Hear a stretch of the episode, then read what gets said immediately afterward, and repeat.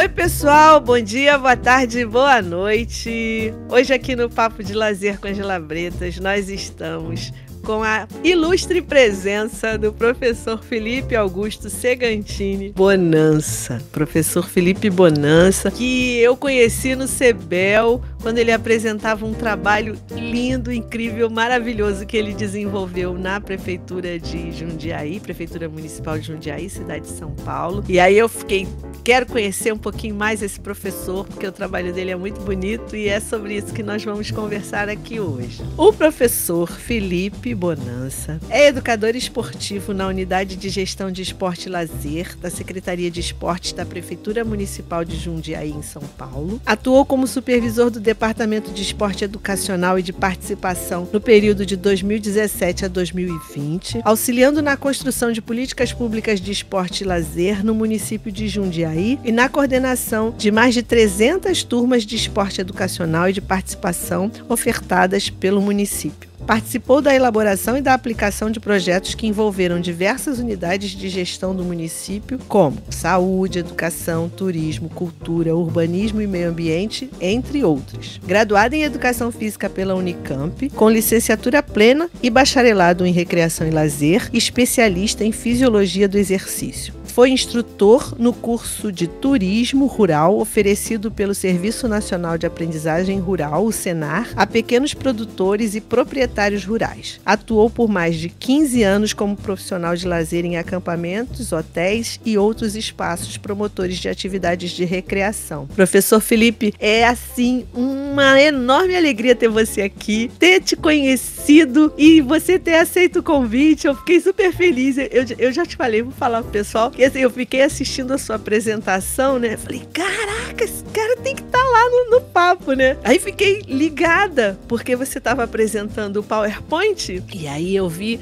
eu falei, vou esperar porque no final ele vai colocar o e-mail dele. Aí você colocou o e-mail. Na mesma hora eu mandei um e-mail te convidando para não esquecer e você aceitou. Pô, muito, muito, muito obrigada por você ter vindo aqui conversar com a gente. Oi, Ângela. Olá todo mundo que nos ouve aqui nesse podcast. Eu que tenho que agradecer o convite. Para mim é uma honra falar aqui contigo. Depois eu, eu conto aí no nosso bate-papo como é que eu, eu descobri o seu perfil lá no Instagram, né? Mas a hora que eu entrei lá para fazer a apresentação, aí eu vi pô, a Angela tá aqui, nossa, é a moça lá do podcast. Eu falei, nossa, que responsa, né? Vou apresentar. Aí o professor Ricardo Vinha também tava lá. Falei, só tem gente fera aqui, né? Aí de repente a gente começa a bater um papo ali no, no chat mesmo do congresso. Eu falei, nossa, que legal. E aí veio o convite, eu fiquei muito feliz, fico lisonjeado, né? Já tenho acompanhado o podcast há um tempo, por indicação da professora Olivia, lá da Unicamp. E aí tenho que deixar já meu agradecimento a ela se não fosse ela, eu não estaria apresentando lá no, lá no CEBEL. Uma história muito legal, o jeito como ela me encontrou, né, por conta de uma pesquisa que ela está fazendo, e me trouxe de volta para esse caminho. Então, já fico aqui meu obrigado a ela, né? E ela que me indicou papo de lazer. E aí fui lá fuçar e a Angela tava lá na sala, eu apresentando o trabalho. Eu falei, caramba, meu. Mas eu, eu que agradeço o convite. Show de bola. E eu só torcendo, eu só torcendo por você, eu só torcendo. Eu falei, caraca, que legal! E a Olivia é uma, nossa, é uma figura incrível, né? Eu converso sempre com ela, a gente tá sempre se falando. Eu adoro aquela mulher maravilhosa, poderosa, leve, divertida, adoro a Olivia. Que bom que ela conseguiu te fisgar e te trazer de volta, porque figuras como você não podem se perder por aí pelo mundo, não. Tem que estar sempre por perto. Muito pois legal. É. Ela está fazendo uma pesquisa com egressos do bacharel de recreação lazer. Eu sou egresso lá e ela me mandou um e-mail em outubro do ano passado, que eu nem vi o e-mail chegar. Ela me mandou um outro e-mail esse ano de novo, aí eu vi e falei, nossa, olha a minha falha, não atendi, aí marquei uma bate-papo, respondi um questionário, ela pediu um bate-papo e desde então a gente se fala aí com uma frequência muito grande. E ela, Felipe, escreve isso, publica, faz. Isso, então tá, já estamos super amigos aí, Olivia. Obrigado, um beijo para ela. Ai, que bom. Ela vai nos ouvir, ela sempre nos ouve dá, e aí depois comenta. É uma delícia de pessoa. E aí, Felipe, eu queria te perguntar, assim, começando já, é, você tem esse trabalho super bonito durante tanto tempo, né? Você tem uma, uma, um passeio, né? Uma trajetória interessantíssima nesse no campo. E aí eu queria saber quem é o Felipe por trás de toda essa trajetória, em meio a essa trajetória história tão bonita. É, o Felipe é um cara que passeou por algumas coisas aí, né? Hoje eu tenho 40 anos, sou casado, pai do João Henrique e da Júlia, já fico um beijo para eles, meus filhinhos que estão lá em casa. Eu sempre fiz de tudo um pouco, né? Eu sou de uma família de quatro filhos, né? Eu tenho dois irmãos, mais uma irmã, né? Meu pai e minha mãe, seu Wilson e Dona Rita. A gente cresceu numa casa pequenininha, né? E com uma batalha muito grande dos meus pais, as portas foram se abrindo, né? A gente passou aí as ações, toda família do Brasil aí passa e conseguimos conquistar muita coisa, né? Meu irmão mais velho hoje é professor na Unicamp, professor lá do Instituto de Física. Eu tive a oportunidade de fazer curso de Educação Física. Minha irmã também estudou lá. Meu irmão mais novo também é, fez um curso de turismo. Aliás, meu irmão é formado em turismo, meu irmão mais novo e estudou aqui em Jundiaí. Então, desde cedo a gente batalha muito pelas coisas, né? E eu tive a oportunidade de fazer uma universidade que me abriu portas, né? Que me abriu horizontes, mas chegar nessa universidade é um processo curioso, né? Então, desde muito cedo eu precisava trabalhar. 15 anos eu comecei a, a trabalhar. Meu tio tinha uma empresa, recreação e lazer, tive mais dois sócios onde se faziam os acampamentos de férias, festa de aniversário, essas coisas, e o Felipe foi para lá para ganhar dinheiro, né? Eu sempre fui é, meio cara de pau, fala com todo mundo, conversa, brinca, tocava violão, sempre tinha uma coisa assim de, de ter pessoas próximas, né? Meu tio falou, vamos lá ajudar. E aí meu primeiro trabalho foi no acampamento de férias, com um gigante, tinha quase 200 crianças lá, e vamos fazer, e sem, sem saber o que era lazer, né? Sabia que eu gostava de brincar, né? Estava lá naquele caminho e desde então até o final da faculdade eu sempre tive essa, esse pezinho lá dentro das atividades de lazer, né? Nesse meio tempo eu fui, eu fingi que eu era atleta de voleibol, porque ser atleta é outra história, né? Então eu tenho meu pezinho no esporte e isso me levou para a educação física. Foi assim que eu caí nessa área tão, tão maravilhosa, tão diversa, né? E aí eu me propus a prestar às universidades estaduais, porque a gente não teria condição de pagar uma universidade pública, né? Eu fiz um, um ensino médio num colégio particular, eu tinha bolsa lá, uma bolsa parcial. Eu nunca fui um aluno muito aplicado no ensino médio, né? Mas corri atrás daquilo que precisava. E aí prestei as estaduais, passei nas estaduais e escolhi ir para a Unicamp, né? E ali o universo se abre de uma maneira gigantesca, né?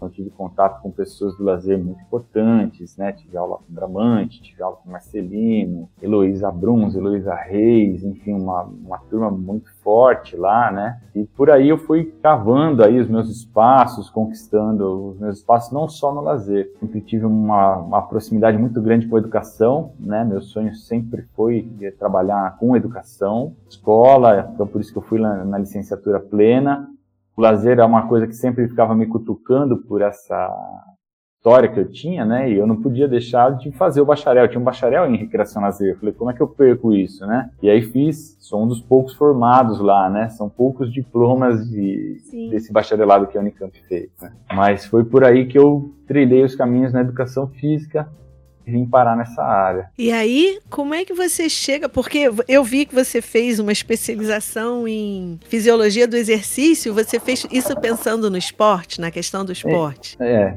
porque depois que eu depois que eu me formei, né, a gente se forma desempregado, né? Então é, é isso. E, vamos fazer o quê? Então fui professor eventual no estado, fiz aquela inscrição para pegar aula nos todos os cantos. Comecei dando aula em Campinas, Vila Brandina uns lugares bem carentes, assim, é, até voltar para Jundiaí mesmo e tentar me, me estabelecer profissionalmente aqui, né? Eu tive um período da gente precisando de trabalho, tive essa oportunidade no Senar, que promove, para quem não conhece, o Senar também faz parte do Sistema S, né? O Senar é, para o rural, ele é a mesma coisa que o Senai é para a indústria, né? Então, o Serviço Nacional de Aprendizagem Rural, onde eu tive contato com produtores rurais e fui falar também de, de lazer, né? Tinha esse curso que eles ofertavam de turismo rural, e aí eu ministrei alguns módulos, bastante um módulo de identidade e cultura, era um módulo que eu mais me identificava.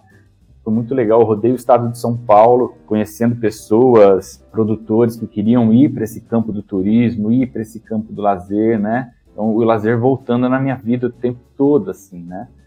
Mas aí eu arrumei um emprego aqui em Jundiaí num colégio particular, Mas logo depois eu passei num concurso público e vim para a prefeitura, né? Então, como servidor público na prefeitura, a gente entra na Secretaria de Esportes para trabalhar com qualquer modalidade que não seja solicitado, né? Eu já era do voleibol, né? Tive meu contato, então fui trilhando os caminhos para ir para o voleibol. Então, trabalhei, sempre trabalhei com todo o público, com quando eu entrei na prefeitura, eu trabalhava com sete modalidades diferentes, né? Aula de GA, GR, ginástica para senhoras, vôlei, futebol, futsal, atletismo, fiz de tudo aqui, né? Até chegar de verdade no voleibol, e aí surge a necessidade de estudar, né? Então, eu sempre tive isso comigo, né? Apesar de eu ter brigado um pouco com a universidade durante um, um período da, da minha vida, mas estudar é, é, é, muito importante, a gente não, não, pode parar, né? A gente tem que, tem que ter conhecimento, tem que gerar conhecimento. Foi aí que eu fui fazer a especialização em fisiologia do exercício. Eu era técnico de equipes que competiam pela cidade, equipes de, de jovens atletas, né? É, mas que eles eram muito carentes de um, de um trabalho bem feito, embasado, um trabalho com base na ciência, com aquilo que se estuda do, na ciência do treinamento esportivo, né? Então eu fui procurar esse curso lá em São Paulo com um pessoal muito bom lá da, da Escola Paulista de Medicina, né, da, da Unifesp, então um bando de professor Cobra que trabalha aí com o pessoal das Olimpíadas, enfim, e fomos estudar, né? Vamos estudar, vamos, vamos estudar. Uhum. E aí fui fazer fisiologia, que também era uma coisa que eu falei que eu nunca ia fazer na minha vida, né? Quando eu estava na Unicamp, eu falei, eu nunca vou ser técnico de voleibol. E fui ser técnico de voleibol, né? Eu fui para a fisiologia, né? Saber o que a gente faz. E aí, essa tua trajetória é muito interessante, né? Porque você vai para um departamento de esporte educacional, participa da construção de políticas públicas municipais. Eu queria que você falasse de políticas públicas de esporte e lazer no município. Eu queria que você falasse um pouquinho, porque você você trabalhou com a intersetorialidade, né? Você diz que os seus projetos envolveram diversas unidades de gestão, saúde, educação, turismo, e essa intersetorialidade é um dos grandes desafios dos projetos de esporte e lazer, né? Como é que, como é que foi isso para você? Como é que foi trabalhar com, com a intersetorialidade? Então, Angela, chegou aí há quatro anos a, atrás, né, no início da, da gestão, na última gestão né, dos prefeitos, eu recebi o convite para ser supervisor desse departamento. Né? Então, saí do voleibol e fui trabalhar na construção de políticas públicas para esse público. Né? Jundiaí é uma cidade privilegiada em, em, diversos aspectos. Né? A gente tem 20 equipamentos públicos do esporte aqui na cidade. Imagina, são 20 centros esportivos. Né? Então, é, é bastante comparado com as cidades da região. Né? E olha que nós estamos falando do estado de São Paulo, que é muito bem municiado e é um estado bastante rico, né? Jundiaí está aí entre as 10 economias do estado, né? Então tem uma, uma boa arrecadação, um PIB alto, né? Uma cidade de 420 mil habitantes. A gente está num eixo importante aí entre Campinas e São Paulo, né? Então próximo dos aeroportos. Então a gente tem um, um volume de pessoas grande vindo para cá. O polo industrial também é bastante grande. E aí quando eu fui ser supervisor, desentender a cidade. Eu sou nascido aqui, né? Então eu conhecia um pouco daqui. Mas a gente precisa entender o funcionamento da cidade, né? Então eu, junto da, da minha diretora, da equipe nossa de trabalho, a gente foi estudar a cidade frente àquilo que, que era proposto. É, Jundiaí é maravilhoso em alguns aspectos, mas também sofre com, como toda cidade aqui no Brasil, né? A gente tem uma história de crescimento muito grande, muito rápido, mas a cabeça das pessoas não acompanha muito isso, né? Então existe ainda uma, uma cultura bairrista muito forte aqui na cidade, né? Então se a gente pensa o esporte há 30 anos atrás, quando ele foi iniciado, e ele também eh, tem um início importante aqui na cidade, né? É, o, nosso principal ginásio, ele, ele foi projetado pelo Venchiaruti, né? Da mesma escola lá do Niemeyer, lá em 53, né? Então, pense que em 1953 a gente tinha três quadras públicas de tênis aqui na cidade, uma Caraca. piscina é, olímpica aqui na cidade, né? É, então, um, espaços importantes. Mas a evolução do pensamento do esporte, a evolução da proposta da política pública, hum, é, deu de uma forma que não é muito aquela que, que me agrada, né? Então a gente, a gente precisava repensar a oferta. Né? Então a gente tem um plano diretor da cidade, a cidade expandiu para outros lados, como é que eu faço? Como que eu vou para esses locais? Como é que eu atendo os 420 mil pessoas? Todo mundo tem que ter direito. Né? Eu oferto política pública. É, política pública é para todos, não é só para quem mora no centro. Não é só para quem é classe média. Não é só para quem tem condição. A gente precisa ofertar para todo mundo. Então, um, um exemplo concreto, né? a gente tem uma piscina pública na cidade uma piscina pública para 420 mil habitantes, quer dizer, é impossível. É melhor não ter a piscina, porque o que a gente tem de problema para atender é muito, muito grande. Então, a gente criou um sistema, por exemplo, de sorteio eletrônico. Existia um sorteio manual que era feito, mais de mil pessoas inscritas para uma vaga, era algo muito caótico. Então a gente teve que criar coisas, né? a gente teve que olhar para a cidade e ressignificar algumas políticas, né? Então, a gente teve durante muito tempo uma política de grupos de ginástica, né, que são frequentados principalmente por senhoras, esses grupos sempre vinculados a figuras políticas, né? Então, sempre tinha um vereador padrinho, ele cuida desse grupo, ele cuida. E era um, um cuidar positivo, né? Mas, claro, com o interesse da carreira política, né? E isso durante algum tempo, começou a direcionar algumas das políticas do município. E a gente teve que olhar para isso e falar: opa, no nosso entendimento, isso não cabe, então vamos, vamos estudar, né? E para discutir isso, não dá para só o esporte discutir isso. Eu preciso falar com a assistência social, eu preciso falar com a saúde, eu preciso falar com a educação, porque é, Jundiaí, ele foi tão. O pessoal aqui foi tão. É claro, eu estou criticando algumas coisas, mas foi tão inteligente na construção de alguns espaços a gente tem locais onde eu tenho uma escola municipal, vizinha de um posto de saúde, de uma UBS, vizinha de um complexo esportivo. Qual o problema? Existe um muro separando os três espaços. A primeira ideia é que não houvesse muros, né? Então a gente foi para um embate de derrubar esses muros, né? Confesso que não conseguimos derrubá-los fisicamente, mas é, essas barreiras do contato a gente teve alguns ganhos, né? Então a gente conversou muito com o pessoal da cultura, muito com a assistência social, e alguns se surpreendiam de ver o esporte tomando a iniciativa, porque era sempre o contrário, né? Quando o pessoal precisa, ah, precisa de alguém para fazer um alongamento, com o esporte, né? Ah, precisa de alguém para jogar uma bola, precisa de alguém para pintar um jogo. Então, uma visão reduzida daquilo que a gente pode fazer. E a gente foi falar com essa turma, né? Temos a sorte de encontrar cabeças muito boas nesse processo, muito boas nesse processo e ser feliz em algumas das ações, como foi aquela que eu, que eu apresentei no, no CEBEL, né? Em pegar esses grupos de ginástica, levá-los para locais dentro da cidade, né? Promover um movimento turístico dentro da cidade, uma valorização daquilo que é nosso. Antigamente, esses grupos iam para fora, eles iam para hotéis fazenda, eles iam para fazer um day use num hotel na cidade vizinha, né? E as pessoas não conhecem a própria cidade eu preciso rever isso, né? Mas se eu quero rever isso, quem é que, quem é que cuida das rotas turísticas? É o pessoal do abastecimento e turismo. Vamos, vamos falar com eles, né? Vamos falar com eles, vamos no Contour, vamos falar com o pessoal do conselho, vamos ver o que eles pensam, vamos ouvir as pessoas, né? A gente teve uma série de enfrentamentos, mas o produto, né, até para quem viu o trabalho lá, viu que é bacana, é, é positivo, né? É. E essa intersetorialidade, ela existe, Angela. O problema é que o poder público ele não, não valoriza a publicação dessas ações, no sentido de, de tornar algo concreto documentado. Tem muito servidor de carreira fazendo isso há muito tempo. Mas quem é que escreve?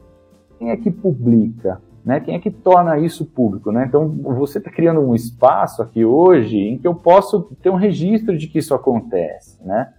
Mas quanto os outros servidores de tantas outras cidades fazem? O que acontece é, é o Felipe que vai lá fazer o mestrado, aí eu escrevo no mestrado e acabou lá, ficou na prateleira da Unicamp e vai ficar lá para quem um, um dia lê. Mas é tanta coisa que acontece e a gente tem tão pouco espaço para falar e muito pouco incentivo político, né?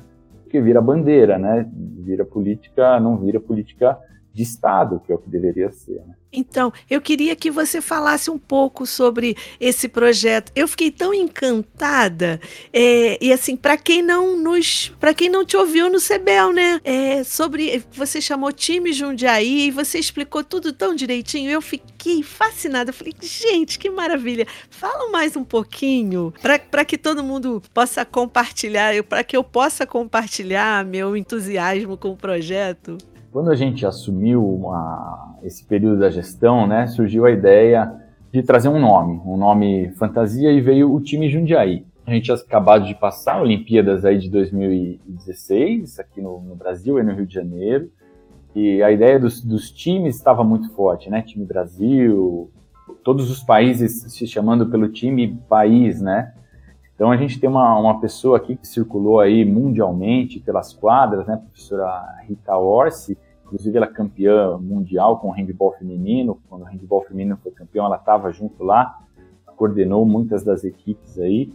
E ela trouxe essa fagulha para a gente, né? E junto de toda a equipe, né? Surgiu a ideia de chamarmos time Jundiaí. Então, passou a ser do time Jundiaí todos os alunos matriculados regularmente nas atividades que a Secretaria de Esportes ofertava, né? Então, o time Jundiaí vem dessa, dessa ideia, né, do time Brasil. E aí a gente for analisando as políticas públicas para os é, alunos do nosso departamento, a gente detectou essa fragilidade, algumas fragilidades, né? Primeiro, esses grupos de ginástica, eles tinham um privilégio em detrimento a outros grupos de esporte de participação. Os passeios que eram feitos para outras é, outros locais era só para esses grupos. E o passeio é uma ideia muito boa. A ideia do passeio não é ruim, ela é muito boa. Mas a gente precisa dar oportunidade a todos, né? Então a gente foi olhar, é, é, é complicado eu, eu, ter um servidor público dentro de um ônibus que foi contratado pelo grupo, que não é um ônibus que a prefeitura deu, indo para uma outra cidade, estar num day use e num hotel. Então a gente tem uma, série de questões trabalhistas envolvidas, né? Então a gente foi lá, então a intersetorialidade de novo. Vamos lá em gestão de pessoas se pode ou se não pode, o que pode ou o que não pode. A gente começou a destrinchar essa ideia. Nossa secretaria tem um contrato de ônibus, então isso veio por conta das equipes de competição, porque quem vai viajar competir, enfim, a gente tem um contrato e a gente paga o quilômetro rodado. A gente falou, pô, nós temos o ônibus, para rodar dentro de Jundiaí é barato. Mostrei lá no, no trabalho, fica mais barato a gente lotar um ônibus, sair do centro esportivo e fazer um roteiro interno do que se essas pessoas fossem de ônibus público. Ficava mais barato a gente, então a viabilidade da política pública, né? Então a gente olhou, olhou os grupos de participação, adultos, falamos, vamos começar por eles? Vamos levar para onde? Vamos levar para dentro da nossa cidade. Liga o pessoal da cultura, pessoal, ó, a gente quer levar nos museus, a gente quer levar no teatro, vamos para as rotas turísticas, que era algo que estava tá crescendo bastante ainda na cidade, né? Foi feito um investimento para organizar essas rotas dizer, estava tudo pronto. Então vamos lá com o pessoal do turismo e vamos falar, vamos levar. Então a gente foi para as propriedades, chamou os proprietários, a gente fez uma reunião, é, não foi uma audiência pública, porque não foi para a imprensa oficial e tudo mais, mas a gente divulgou entre todos os proprietários aqui de Jundiaí uma reunião para explicarmos o que era o projeto, para que todos tivessem ciência e não haver favorecimento de, uma, de um destino em detrimento do outro. E a gente levou a ideia para os professores. Professores, discutam com o grupo. As opções são essas. Dentre as opções, para onde o grupo quer ir. Então, eles passaram a discutir com o grupo o que eles queriam fazer, quando eles queriam fazer, e a gente conseguiu aumentar a frequência desses passeios. Um professor, alguns professores fizeram um passeio desse por mês no ano. Então vai para uma rota do vinho, então vai numa adega, vai ver plantar uva, como cresce a uva, o processo, né? vai experimentar o vinho, vai para um restaurante. E os proprietários, sabendo que a gente fazia isso, já sabiam quem era o grupo, que tipo de informação dar, como acolher, é, já sabiam que a gente tinha, a gente atende todo tipo de pessoa, de quem, é, quem não tem dinheiro nenhum e quem tem bastante dinheiro. A gente é prefeitura, atendemos a todos. Então, a equalização dos preços e valores para alguns produtos, né? Os proprietários entenderem que alguns grupos não iam comprar nada e eles receberam isso muito bem. Eles falaram: olha, traz, né? contanto que eles conheçam. Então, foi, foi uma junção de coisas né, que a gente conseguiu, depois de planificar, estudar, uma junção de coisas que levou a um resultado muito positivo. E aí, gente... esses proprietários eram proprietários de vinícolas, de restaurantes e do que mais? A gente tem vinícola, restaurante, tem só produção de hortaliça, só produção de fruta, tinha produção de massa. A gente tem uma, a cultura italiana é muito forte aqui, né? mas tem produção de embutido, produção de compota. Então, todo esse povo entrou, né? Somado a isso, a gente levou para os parques públicos. Né? Então, tem parques. Jundiaí tem um monte de parques. Nós temos 11 parques públicos. Um, a maior parte deles muito bonitos. Então, vamos levar para os parques. Toda aula no centro esportivo, vamos programar uma, uma aula lá dentro do parque? A gente pega o ônibus, põe todo mundo dentro do ônibus, leva até o parque e faz no parque, né? E a, foi um projeto com uma orgânica tão interessante que, sem a gente esperar ou sem a gente provocar, né? Os professores se apropriaram disso e começaram a criar roteiros. Então, eles levavam o, grupo, o grupo cedinho lá para um parque, faziam uma atividade física no parque, uma brincadeira no parque, alguma coisa que eles programavam, passavam uma manhã no parque. Aí saíam, perto das 10 e meia, 11 horas, iam para uma vinícola, faziam a degustação do vinho para abrir o apetite, iam para um restaurante e depois voltavam para o centro esportivo. Ou passavam, tem uma fábrica de chocolate aqui, passavam na fábrica de chocolate. Então eles começaram a criar roteiros, né? Então vamos primeiro no museu, passa amanhã no museu, depois a gente vai para o restaurante, depois a gente vai no parque. Então, eles começaram a criar os, os, roteiros turísticos, né? E as pessoas foram vendo que os espaços públicos são públicos, né? Então, a gente tem relato Sim. de falar, nossa, mas eu, eu posso entrar aqui? Eu posso vir aqui, né? Pode. Nossa, mas eu moro lá no Vetor Oeste, uma região pobre daqui da cidade, mas eu nunca viria nesse restaurante. E o restaurante fez o mesmo prato que ele serve de sábado e domingo para um monte de gente que tem um poder aquisitivo melhor, ela fez a um outro preço. Que ela abriu numa quarta-feira que ela nem abre. Ela abriu só para gente. E aí eu levei três ônibus lá. Vale a pena para ela abrir a um preço menor, então é bom para quem vai, é bom para quem recebe, né? e, e, e foi uma ação que as pessoas se apropriaram, né? O departamento se apropriou e, e foi por isso que foi bonito, né? Não é, não é o Felipe que promoveu, né? Uma equipe tão grande, né? Assim que era minha diretora, a Raquel trabalhando comigo, o professor Walter, Milena, que a gente encabeçou tudo isso, mas o grupo todo, são 30 professores naquele departamento, fizeram isso acontecer, né? 6 mil alunos, é, foi, foi, muito legal, muito bacana. E viável economicamente, né? A gente mostrou que era barato, né? O investimento que nós fizemos, ele era, é pequeno mediante o retorno que a gente traz. Fiz, um, fiz algumas contas lá para apresentar no, no, no, projeto e o, valor por pessoa investido para a gente levar cada, cada indivíduo que entrou no ônibus custava para a gente R$ 4,26 de transporte, muito barato isso para cada uhum. pessoa, muito barato. É, se cada pessoa que passeou lá em 2019, que foi o, o maior movimento, 2020 a gente parou por conta da pandemia, a gente fez 4.468 atendimentos para esse projeto. Cada um gastou 30 reais, a gente movimentou 134 mil reais no turismo da cidade, de segunda a sexta-feira, é período que eles não recebem turista, eles recebem sábado e domingo, é o forte aqui na cidade. A gente não levava ninguém de sábado e domingo, levava de segunda a sexta, né? Então a gente injetou isso na economia da cidade. É, é muito importante, isso é sustentável, né?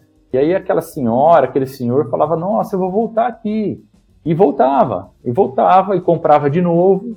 Então quer dizer, a gente fechou o ciclo com essa com esse programa, né, com essa ação foi bacana por isso, né? Nossa, muito legal. E tem, e tem muita coisa aí, né? Porque tem o fato de você propiciar o acesso a alguns equipamentos que as pessoas não, não teriam acesso no seu cotidiano, normalmente não teriam, né? Então, a pessoa que tem uma renda mais baixa, que mora mais distante do centro e que não se sente autorizada a acessar esses equipamentos, né? Tem uma dimensão aí de fortalecimento de autoestima também, né? Ele uhum. não se sente autorizado, é como se aquele espaço não fosse para ele. Aí você diz: "Não, é seu sim, pode ir é. lá sim, é para ir mesmo". Isso é lindo, né? E, e, e, ao mesmo tempo tem uma dimensão educativa no, no sentido de daquela aquela, aquela discussão de educar para e pelo lazer, né? Porque você vê é, tem uma dimensão educativa da pessoa acessar museus que talvez também não acessaria se não fosse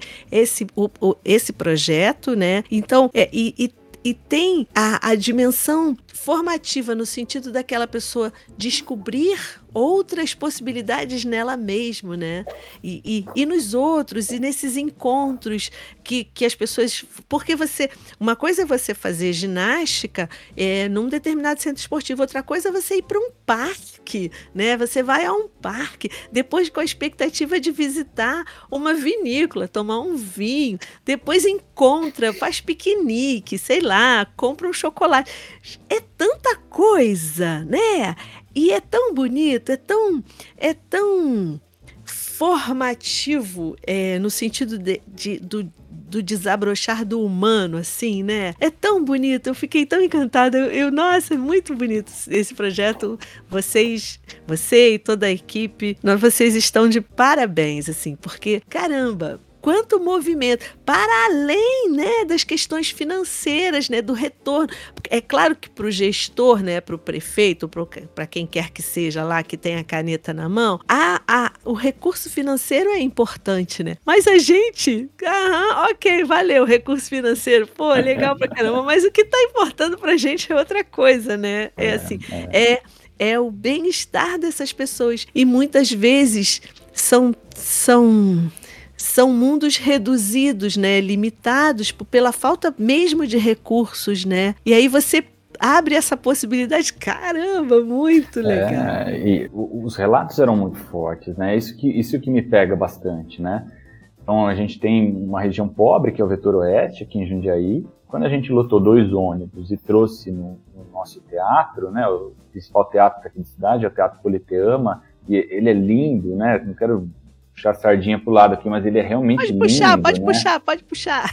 É, é, muito bonito. E eles foram ver a apresentação da, da orquestra da cidade. Foram ouvir música clássica. É, e podem ouvir qualquer gênero musical. O problema não é o gênero musical. O problema é se eu tenho acesso ou se eu não tenho acesso. Isso, isso. Eu nunca vou ouvir se eu não souber que aquilo existe, né? Sim. Então, algumas pessoas é, muito legal de ver o processo daquelas senhoras. Eu estou falando das senhoras porque a, a, a maior parte do, do grupo da, do esporte de participação aqui em Jundiaí é composto por mulheres, né? Das diversas modalidades que a gente tem. Mas delas se arrumarem, né? Delas se perfumarem, elas passarem batom, colocarem brinco, colocarem uma roupa, delas ficarem, delas se sentirem bonitas, né? Isso é importante. Sim. E ver a orquestra, né?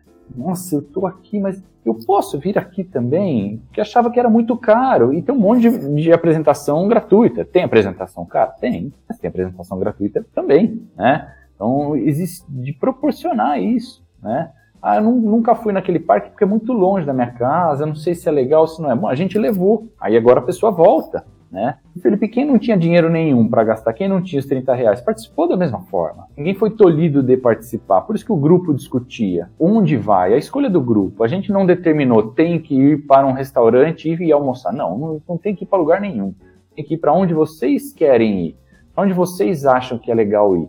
A gente levou os professores para esses locais, para conhecer, para ver o que tem, para planejar isso, né? Então a gente bateu muito nessa tecla da construção coletiva. Se eu ia para o parque, eu ligo lá para serviços públicos, que é quem coordena os parques, e aviso: tal dia chegaremos com um ônibus com tantas pessoas.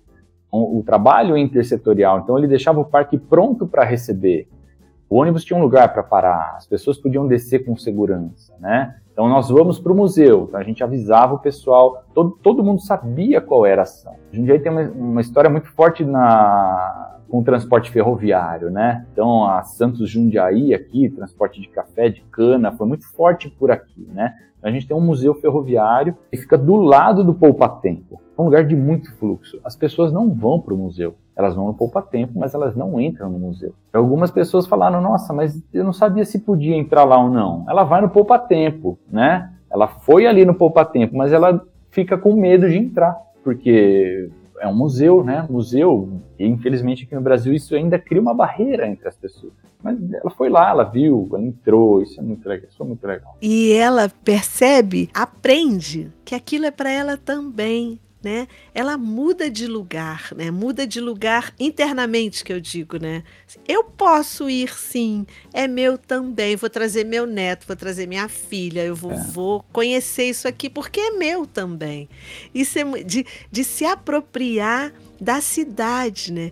Que é um direito, assim, é muito tem, nossa, tem muita coisa, a cidade como um equipamento de lazer e dos mais qualificados, né? Que é uma cidade que tem 11 parques, que tem 20 centros esportivos, uma cidade que tem museu, que tem teatro, que, que já te, teve um auge e ainda tem muita coisa acontecendo. Isso é muito legal, de você mostrar que aquele morador, que aquele habitante, para aquela pessoa, que a cidade é dela, né? E que usufruir desses equipamentos é direito dela, é né? Direito dela. E aí Mas isso... começava a, a, vizinha, o vizinho perguntava, viu, como é que eu faço para ir passear com vocês, né? Isso. Porque também gerou esse movimento.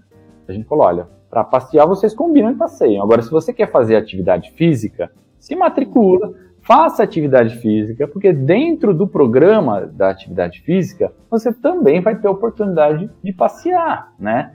Então, a gente também fomentava um estilo de vida ativo, saudável aqui dentro do município, né? Sim.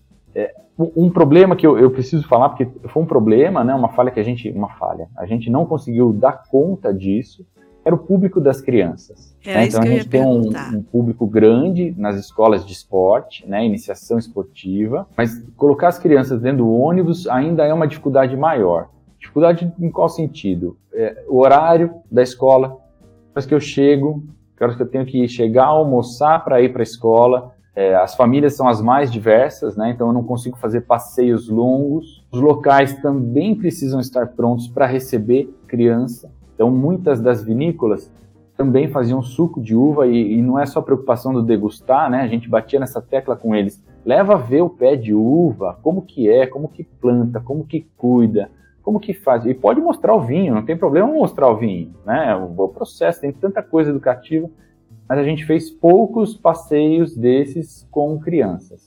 O maior volume foi com adultos. A gente estava buscando essas alternativas com as crianças, a gente conseguiu ir para parque, para museu com criança com uma frequência maior, mas para as rotas do turismo não foi efetivo, né? Então essa era uma coisa que a gente ia tentar corrigir para 2020, mas a pandemia é, parou com tudo, né? E criança tem aquela responsabilidade, né? Você está com o filho de outra pessoa, acontece alguma coisa, como é que você dá conta, né?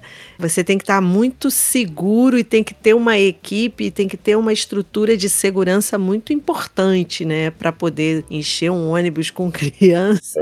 Os, os professores daqui, modéstia à parte, eles são craques nisso, né? A gente faz eventos é, de um centro esportivo, vai para o outro centro esportivo, faz encontros, festivais. Isso sempre aconteceu, isso não foi da nossa gestão, isso é uma, uma coisa que acontece há muito tempo, né? Uma ideia que também é muito boa, mas esse, as crianças dentro desse, dessa ação do time Jundiaí Visita foi algo que não foi é, muito desenvolvido, né? Uma, um braço aí que a gente ia trabalhar melhor, tudo pensando para a gente crescer, né? Tudo pensando para melhorar. Eu fico pensando é, num, numa, numa dimensão política dessa, desse projeto, assim. Porque, de certa maneira, vocês também deslocaram, ao, né, fizeram movimentos em relação a esses, entre aspas, feudos políticos, né? Quando você cria um projeto desse e diz que é da prefeitura e não é do político tal, assim, assado, vereador ou deputado, sei lá o quê, você também cria um cria alguma tensão aí, né? Como é que foi para lidar com isso? É, eu não sei te falar como foi para lidar. Eu tenho uma dificuldade ainda bastante grande em entender um pouco da dinâmica do agente político que não, não enxerga uma nova maneira de fazer a política, né? enquanto a gente vive numa política é, bairrista, mas não no sentido do cuidar do bairro, né? O do cuidar de mim mesmo, do, do levar vantagem. Esse tipo de política precisa acabar aqui no nosso país, né? Então, se eu entendo que eu estou levando as pessoas e que isso é, é positivo, né? Eu, eu preciso, eu, tentando pensar com a cabeça do político, né? Como eu entro nisso de maneira a agregar. A gente teve uma situação, um, um restaurante aqui é, de comida italiana muito, muito famoso, então polenta, linguiça, macarrão, risoto, né? Uma comida, uma comida muito boa, mas servida de maneira simples, bastante rústico aqui, né? A gente levou na, os professores se combinaram e, se eu não me engano, foram sete, sete ônibus para lá. É, Angela, era gente, era muita gente era muita gente, eu não lembro se sete ou mais ônibus foram para o mesmo restaurante. Fizeram um roteiro, então eles fizeram um cronograma de chega um ônibus, sai um ônibus, um negócio sensacional. O próprio restaurante contratou música ao vivo para pôr, porque era bastante gente, a gente estava muito preocupado. Eu fiquei de cabelo em pé, já não tenho cabelo, tá? Caiu mais um pouco. Ia dar conta, se o restaurante ia conseguir servir todo mundo, porque chega todo mundo de uma vez. Sim. Todo mundo pode usar banheiro, todo mundo Sim. quer comer, né? Então a gente ficou muito, graças a Deus deu tudo certo. Mas os agentes políticos apareceram no restaurante, né? Apareceram no restaurante. Eu preciso que ele, não tem problema ele ir no restaurante, ele pode ir e fazer ali o acolhimento e trazer as pessoas. Mas eu preciso que ele defenda esse tipo de política. Preciso que ele defenda a continuidade desse tipo de política na cidade. Isso. Precisa ser política de Estado, não pode ser política partidária. E eu, eu digo isso sem ter problema, sem medo nenhum, porque eu acredito nesse tipo de política. E o agente político ele tem que ter essa garantia.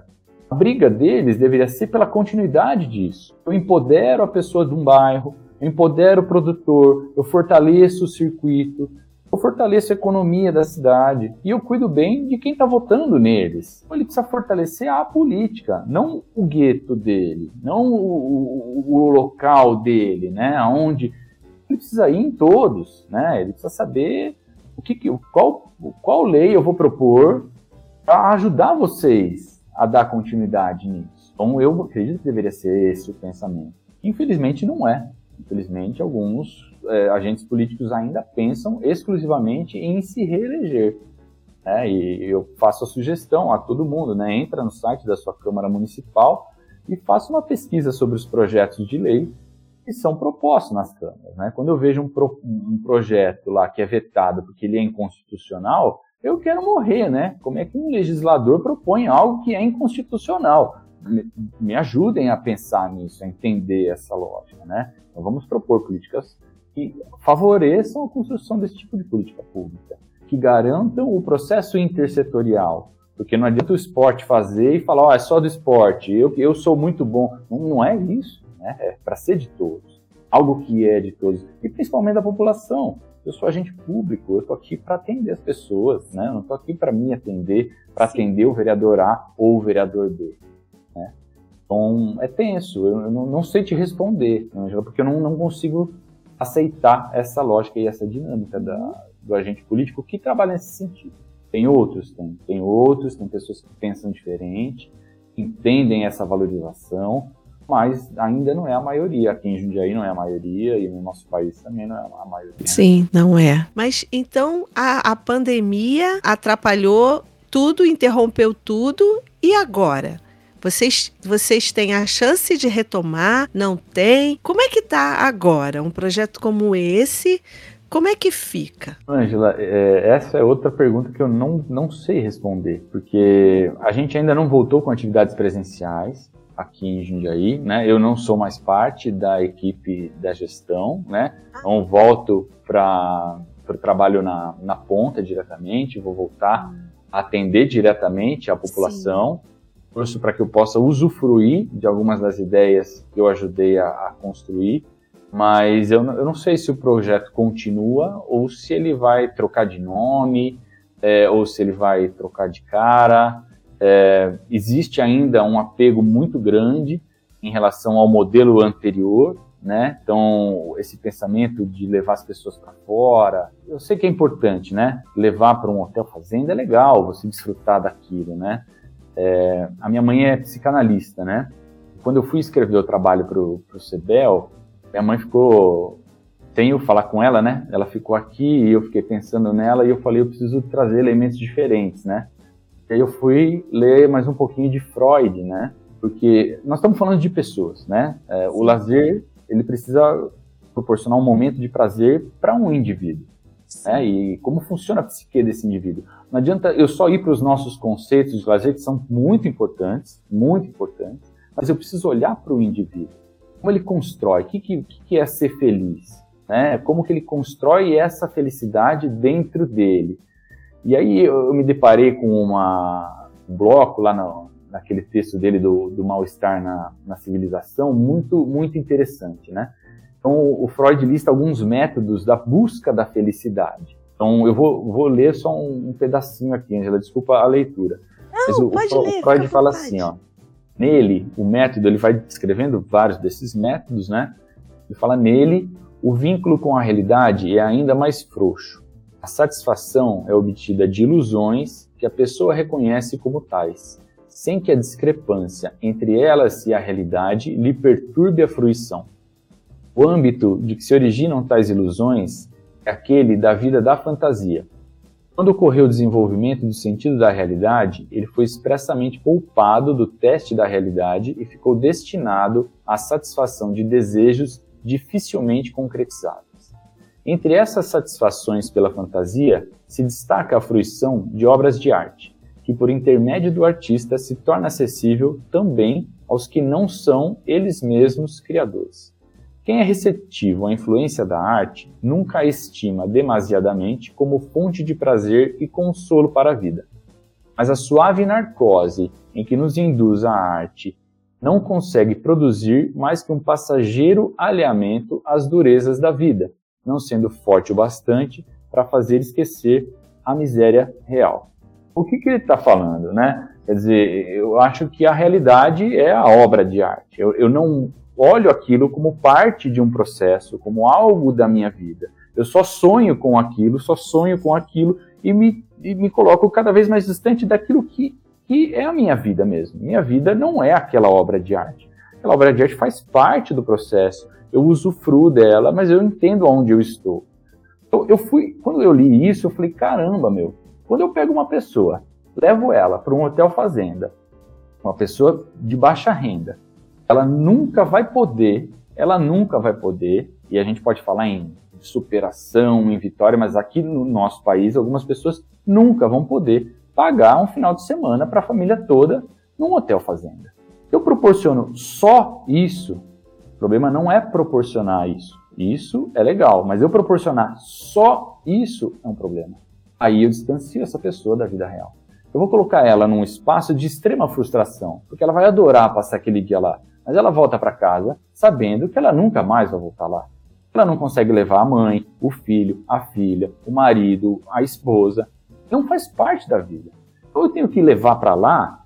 Sim, eu tenho que levar para lá, porque ela também tem que ter essa experiência na vida dela. Mas eu tenho que mostrar que para ela ter lazer, ela tem muitas outras possibilidades. Se eu levo só para lá, a única imagem do lazer que eu crio é algo distante da minha vida real. Quem mora lá no Vetor Oeste, aqui em Jundiaí hoje, estou batendo essa tecla porque é uma região importante para nós é, quando a gente pensa na revitalização de lugares, espaços e políticas públicas nesse sentido. Ou qualquer bairro pobre em, em qualquer lugar. Quando eu pego essa pessoa, ela precisa se empoderar do direito ao lazer dela. Se eu só vou levar ela para day ela economiza o ano inteiro. As senhoras faziam caixinha, então elas ficam fazendo rifa, vende isso, vende aquilo então é o ano inteiro para juntar dinheiro para passar um dia. O lazer delas não pode se resumir a um dia. Não. Tudo bem, elas podem fazer a caixinha, elas podem ir para o hotel que não tem problema nenhum. Eu sou poder público, eu tenho a obrigação de garantir o direito ao lazer delas. Então eu tenho que mostrar as outras coisas. No início, a gente foi muito resistente aos passeios externos. Eu, principalmente. Eu não acho que eu estava certo. Depois a gente entendeu e flexibilizou isso permitiu ainda alguns passeios externos. Né? Mas a gente continuou ofertando o que é daqui, porque aqui ela pode voltar. Ela conheceu o que é fora, mas ela conhece o que é daqui. Quem não tem dinheiro também tem direito ao lazer. Agora, quem tem dinheiro, ótimo, que bom, né? É, mas como poder público a gente precisa pensar. Então existem pessoas muito arraigadas, muito é, apegadas a essa ideia antiga, a esse mecanismo antigo, né? Achando que proporcionar um momento muito grande, muito bom, é aquilo, né? É, eu tive a oportunidade de ir no Museu do Louvre. Fui. Lindo. Maravilhoso, né? Eu não sei se eu vou voltar lá, né? não sei, não sei, desculpa. Meu lazer não pode ser ir no Louvre. Meu lazer tem que ser outra coisa. Eu tenho que pôr o pezinho no chão e falar, Felipe, agora não dá, e não é só por conta da pandemia, porque você não tem dinheiro também não, amigão. Então, né? Então, eu não sei a continuidade, Angela, não sei. Tomara que eles olhem com carinho, né? Que eles olhem para as boas ideias, não olhem para as pessoas, porque as divergências fazem parte do processo. Tomara que eles olhem pelas boas, para as boas ideias, corrijam as falhas que nós cometemos e elaborem isso, mas que a ação continue, né? Que as pessoas continuem tendo acesso. O contrato de ônibus está feito, o dinheiro está lá, as pessoas estão lá. A gente deve voltar com atividades presenciais agora em agosto, uma parte delas, e aí vamos esperar as diretrizes. Até hoje, até o presente momento, ninguém falou, olha, aquela ação continua. Né? Ninguém da gestão nos falou isso. Vamos ver como eles vão tratar as coisas. Né? Agora a vez deles, eles têm que pensar, talvez eles tenham ideias melhores, né? talvez eles tragam coisas novas, tomara que tenham, tomara que efetivem e que publiquem, né? Para que seja de conhecimento de todos, tomara. É, que participem da, dos congressos como você participou e que eu pude conhecer e que eu fiquei encantada e eu acho que tenho um monte de gente ouvindo a gente e, e vai ficar também, porque, caramba, de novo, você e sua equipe estão de parabéns. Não só pelo. pelo né? Não é a coisa do fazer, é a coisa do pensar, é a coisa da empatia, da solidariedade, de um olhar mais crítico sobre a realidade, né? Aproximar conhecimento da realidade. Isso é muito bonito e, e muito emocionante também. Eu te agradeço muito. Assim, em nome da população de Jundiaí, eu nem sou de Jundiaí. Mas, ó, cara, muito maneiro. Parabéns, parabéns. E, e, só para fechar um, um elo, é, eu acho que essa discussão toda, Angela, ela foi possível aqui interna. É, claro, muitas cabeças pensando, mas a vivência que eu tive dentro da universidade, como bacharel, o bacharel em recreação lazer, né? Poder ter estudado as coisas que eu estudei, né? Eu me lembro de ir para Sorocaba quando o Bramante era secretário lá e professor ele levou a gente para lá, vem aqui, vocês têm que ver como funciona, como que é aqui. E eu, eu me lembro dessas coisas, acho que isso possibilitou, né? Então, eu briguei muito com a universidade, porque a universidade às vezes não conhece aquilo que a gente faz na ponta, né? Ela vai lá, ela chupa tudo que tem e publica, né? Mas ela não, não traz de volta algumas vezes, né? Então, é, existe uma, uma lacuna, né? Pesquisadores estão malucos atrás de um N, eu preciso de um N significativo. Amigão, eu tenho aqui um N muito grande, vem aqui estudar, né? Mas vem aqui, não faz eu pegar o ônibus e ir lá dentro da Unicamp, lá dentro da USP, vem aqui também, né? Então eu briguei um pouquinho com a universidade, mas se eu pude pensar tudo isso é por conta da universidade, isso. né? É tudo todo. Isso. É, a universidade é um espaço muito importante, né? E assim, não é só ir lá, é depois apresentar os resultados, né? Porque ninguém também é, é cobaia de ninguém, né? Você faz a sua pesquisa, você depois você retorna e fala, olha, os resultados são esses, vocês colaboraram com isso, com aquilo, com aquilo outro. E, e eu acho que tem é, é o respeito, né? Ah, eu acho que tem que haver esse respeito com, com as fontes, né? Uhum. E, e eu acho que a universidade possibilita é, assim, aí voltando, né? É, você fez, você brigou com a universidade, mas eu estou muito feliz que você fez as pazes com a é, universidade. É, e que vocês agora vão viver uma relação bem legal, eu espero. É. Como toda relação pode haver tensão, mas eu espero que ela seja bem legal, que você retorne, que você é, amplie mais e mais e mais, voe cada vez mais alto porque, cara, você é um cara muito legal. Eu tô muito feliz. Obrigado. E aí, eu queria te perguntar, antes, antes, no meio desse monte de trabalho que você tem, como é que era o seu lazer? Você com criança, trabalhando desse jeito? Como é que era antes da pandemia? Como é que tá agora? Então, antes da pandemia também tem antes dos filhos, né? Isso. É, Isso. O, Ju, o, João ele vai fazer cinco anos agora em setembro, a, a Júlia fez três agora em maio, eles são pequenos, né? É, e eu sempre gostei, eu sempre gostei muito de música, né? Sempre gostei muito de música, eu toco violão e a gente tem um, grupo de amigos aí que a gente até tinha um grupo de samba, de samba raiz. Legal. A gente tocou, a gente tocou um pouquinho na noite aqui em Jundiaí, ah. fez essas coisas, né? Mas sempre gostei muito disso, né? De estar com as pessoas, de, de tocar, de cantar. As nossas reuniões de família sempre sempre tiveram bastante música, né? Eu sempre gostei muito disso, né? Isso sempre foi uma coisa que me, me trouxe, né? E tá fora de casa, né? Ir para o parque, passear, né? Nunca fui um grande atleta de final de semana, assim, né? Ah, vou jogar bola sempre. Isso nunca fez parte muito do meu, do meu repertório, né? Mas eu sempre gostei de estar fora, né? Sempre sair, passear um pouco. Os parques aqui são muito gostosos, né? E com as crianças, o, o lazer virou isso, né? Andar de bicicleta com eles, ir para o parque com eles, criar coisas com eles. Então, a pandemia fez a gente reinventar essas práticas dentro de casa, né? É, a pandemia nos podou de muitas coisas, né? Então, fazer hoje é estar com as crianças é, é engraçado, né? Meu, meu filho sempre falou que ele não gostava de macarrão, né? Por incrível que pareça, não gostava de macarrão. Mas é, a gente tem uma maquininha em casa de um rolo e de cortar macarrão, né? Então a gente faz a massa. E isso é uma festa gigantesca. E ele adora o macarrão que a gente faz. Esse que a gente faz, ele adora. Então, esse tipo de construção, né? Eu adoro sentar com eles e a gente pega os instrumentos e toca e canta junto. A gente gosta muito da, de musiquinhas lá do grupo Tri, Palavra Cantada, algumas coisas bastante interessantes a pandemia nos trouxe essa realidade, reinventar dentro de casa, fazer as coisas um pouco longe das pessoas, né? Sempre que a gente pode, a gente vai para os parques é, para eles correrem, brincarem, parquinho, né? Os espaços que a gente consegue estar em segurança.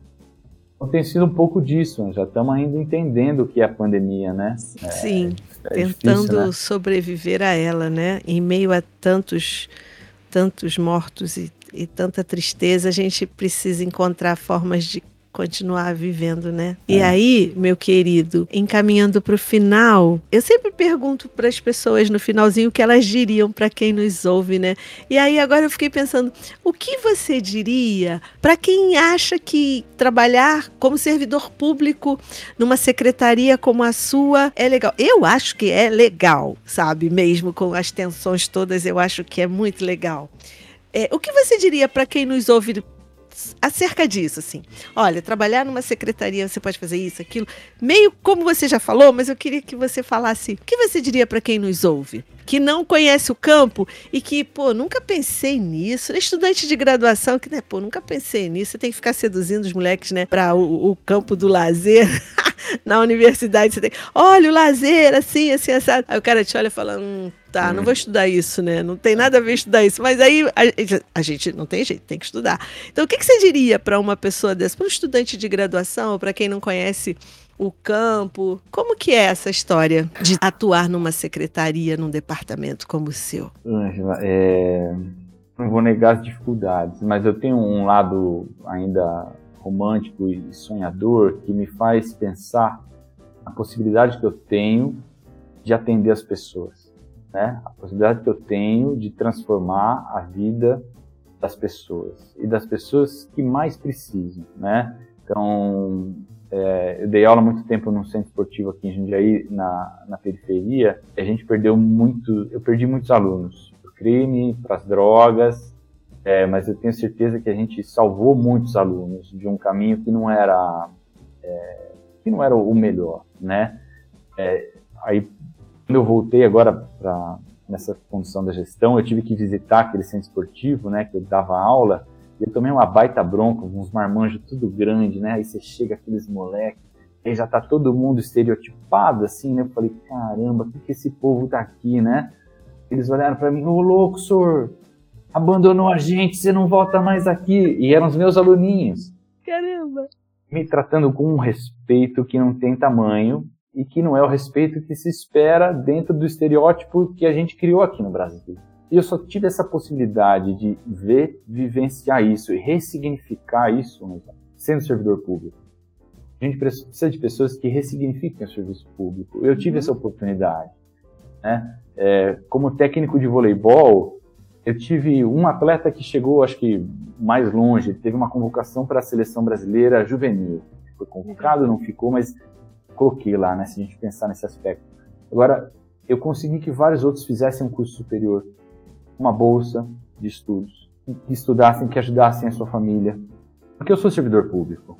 Porque eu sou servidor público. E eu, fui, eu acho que eu sou um servidor público que não parou de estudar, que gosta de levar para as pessoas o que tem de melhor para as pessoas. Você só tem essa oportunidade no serviço público. Não tem essa oportunidade em outros lugares, porque o público é restrito. Mas a hora que eu tô lá, né, com as crianças que têm piolho, com as crianças que têm sarna, com as crianças também que têm poder aquisitivo melhor, mas está todo mundo junto. É um lugar da igualdade, é um lugar onde a gente tem que tratar as pessoas assim. Para quem tem oportunidade de pensar e propor política pública, como eu tive, olha o que a gente fez, né? Olha o que a gente fez. Faça concurso público, sim. Vamos mudar esse estereótipo do, do funcionário público. Tem muitas pessoas boas. Elas precisam de espaço. Eu, eu, recomendo. Eu brigo muito com o povo aqui, né? Aliás, as minhas brigas e pazes, né? Briga com a universidade, paz com as universidades. Eu estou brigando agora com o serviço público. Mas é porque eu acho que vale a pena. Eu acho que ainda vale a pena ser servidor público no, no país, por pior que seja o momento é, político que a gente esteja vivendo aí no cenário nacional, né? Importante. Então, preste o concurso, mas estude, seja uma pessoa diferenciada. Vale a pena. Brigue e faça as pazes, né? Brigue e faça as pazes. E faça as pazes. Ô, Felipe, poxa, estou muito contente, muito feliz com a nossa conversa, com o nosso papo. Foi ótimo conhecer mais o seu trabalho, conhecer mais você e ter a chance de, de se aproximar, né? Porque lá você, no, no CBO você estava apresentando trabalho e eu aqui saltitando. prestando altas atenções, já sabia que você era uma pessoa muito legal. Poxa, muito obrigada mesmo, mesmo, mesmo por você ter, ter vindo conversar com a gente. Eu acho que um monte de gente aprendeu um monte de coisa. Eu aprendi um monte de coisa, um monte de gente aprendeu um monte de coisa com você e, e renovou as esperanças. É muito necessário renovar as esperanças, né? Então, muito obrigada, meu querido. Eu que agradeço. Obrigado pelo espaço, pela oportunidade. Um beijo enorme para você, para todo mundo que nos ouve. Muito obrigado mesmo. Então, pessoal, chegamos ao final do nosso papo de lazer de hoje e nossa conversa foi com o professor Felipe Augusto Segantini Bonança, que tem um trabalho que desenvolve, desenvolveu um trabalho maravilhoso na Prefeitura Municipal de Jundiaí e nos deu a alegria de vir conversar conosco. No Instagram, estamos no arroba Papo de Lazer. Não deixem de nos seguir nas redes sociais e não percam os próximos episódios do Papo de Lazer com as Gelabretas. Um beijo e tchau!